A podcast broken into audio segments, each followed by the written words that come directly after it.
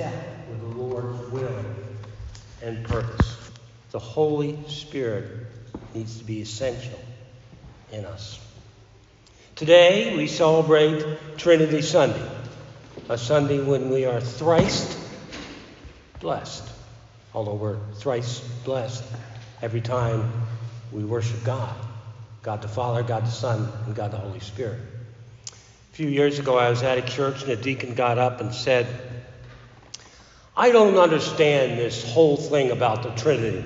Therefore, I'm not going to talk about it. Wow, that was deep. You know, I can explain it very simply. Boys, listen to this. To my son Aaron and my other children, now adult children, I am the best father they could ever think of having. Ever think of having. They see me as father. To my wife, Brenda, well, she couldn't have a better husband. I'm the best husband to her. I walk literally on water, she thinks.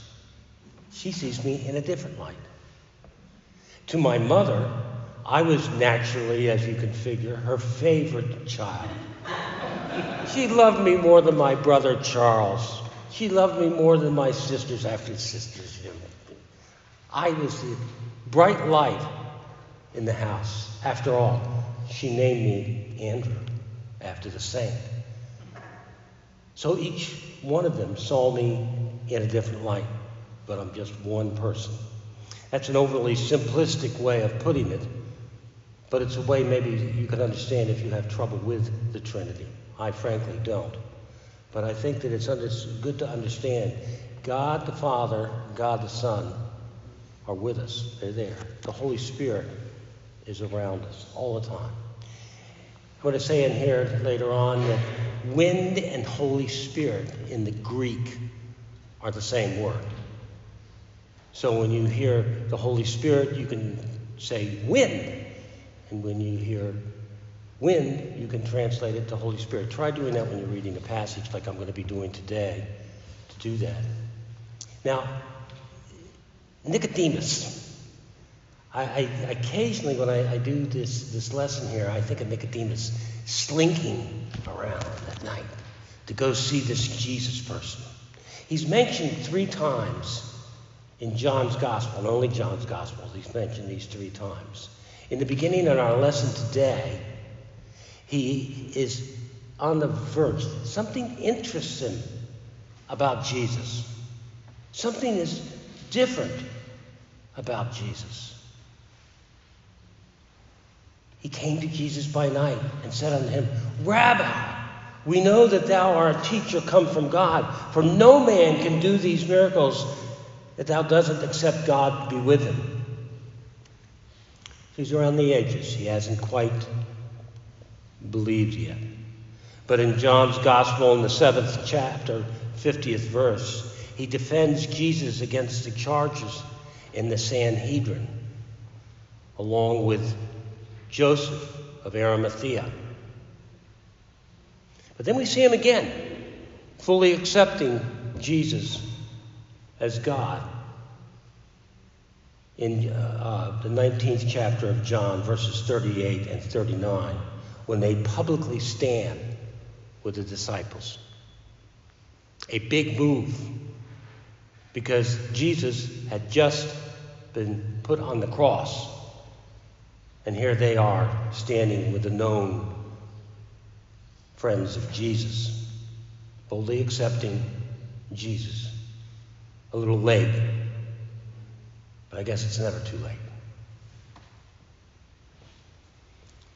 Jesus answered and said unto him, Verily, verily, or Amen, Amen. I say unto thee, except a man be born again, he cannot see the kingdom of God. It may be translated again as it was, or from above. Now, I don't know about you, but I scratch my head occasionally at that one, unless a man be born again. My friends, it's talking about faith. And that some of my Baptist friends will say, as if to trump me, pardon the expression there, have you been born again? After all, I have. And I take it up one step a little above that and I go, I'm born three or four times a day. Because that's what it takes sometimes. You know, the old saying, when you're green, you grow, when you're ripe, you rot. So if you've been born again, you know it all right. It is a constant reawakening of your faith. Constant, not dormant, but constant. Nicodemus saith unto him, How can a man be born again when he's old? Can he enter a second time into his mother's womb and be born? Jesus is somewhat bewildered at this, says, Verily, verily, I say unto thee, except a man be born of water and the Spirit, he cannot enter into the kingdom of God. That which is born of flesh is flesh, and that which is born of the Spirit is spirit. Born of water implies a natural physical birth, since spirit refers to supernatural superbirth. Biologically, life, flesh, cannot enter God. But spirit must dwell also in that person. If you want to look up in your Pew Bibles, it's 1 Peter 123, page 1014.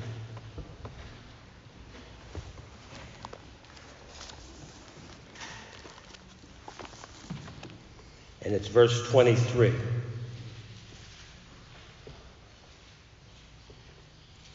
Since you have been born again, not of perishable or corruptible in the King James Version seed, but of imperishable, though the living and abiding Word of God.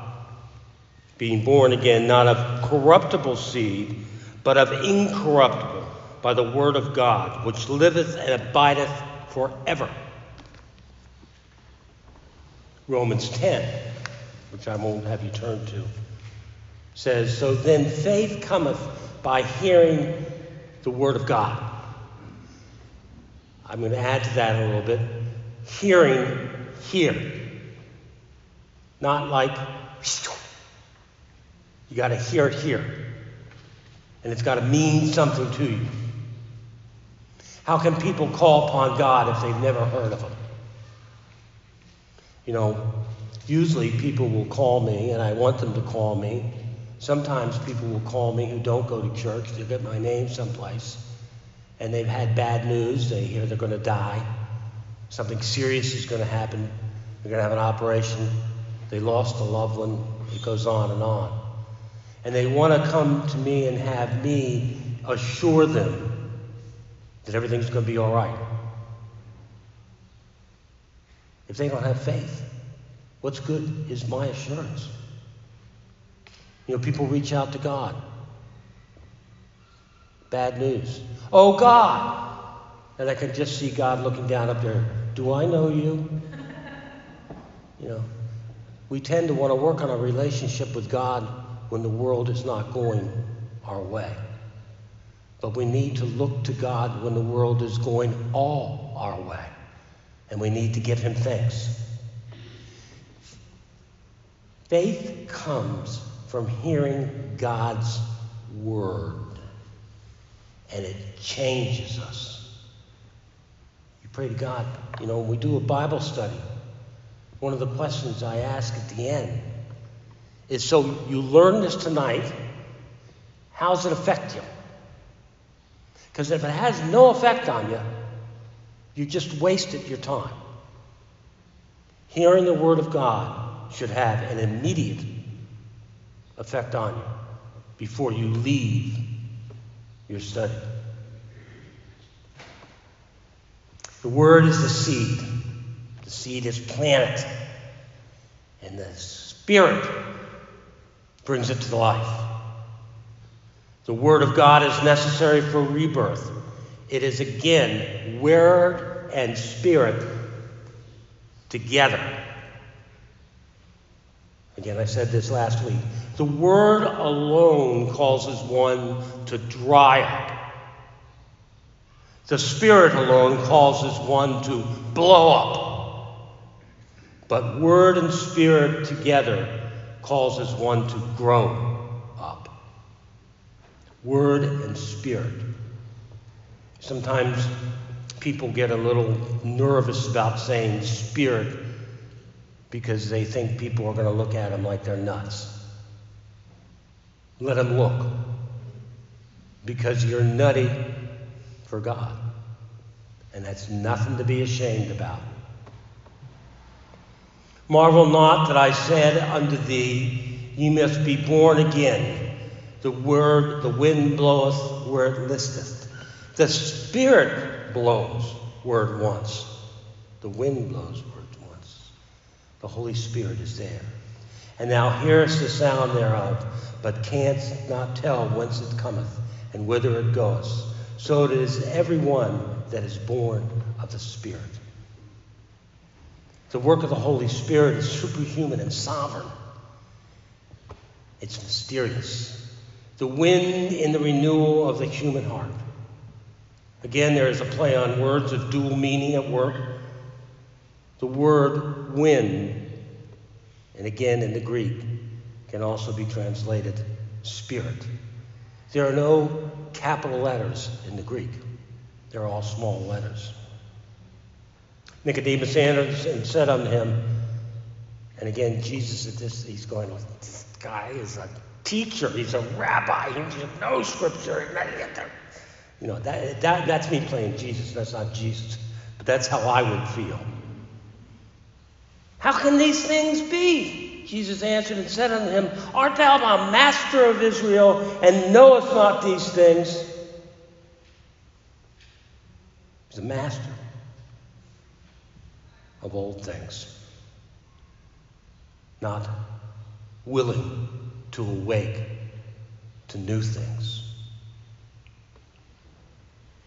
Let me go down. That was verse 9, but all the way to 15.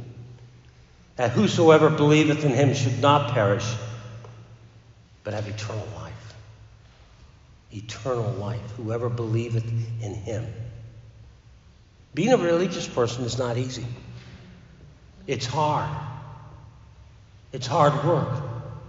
Because sometimes you have to stand up for things that are not popular. You know, we're not woke in this church. Other churches, you have to be woke to be accepted.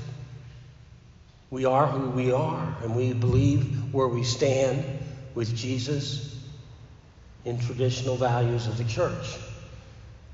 They're not popular with some people, but that's who we are as Christians. John 3:16, which I was going to incorporate in the gospel reading today because I think it needs to be said. For God so loved the world that he gave his only begotten son that whosoever believeth in him should not perish but have everlasting life. His love is unconditional. And our love for him should be unconditional. Now, some days you're full of the faith, some days you're not. Some days you're weakened. The faith's still there, but you're weakened. For human. But on those times, on those days, we need to reach out and hear His word. We need to reach out and say, Dear Lord, guide me home. Bring me back to where I worship you and love you. Bring me home. Holy Spirit, be with me as I travel on that journey. Guide me and help me to hear His word. Listening to the word of God and praying for the Holy Spirit to guide you will bring you from the dark to the light. It's work. It's not easy. But the, word, the reward is eternal life. In the name of the Father, and the Son, and the Holy Ghost. Amen. Remember Father's Day. Don't let him down. He's mean.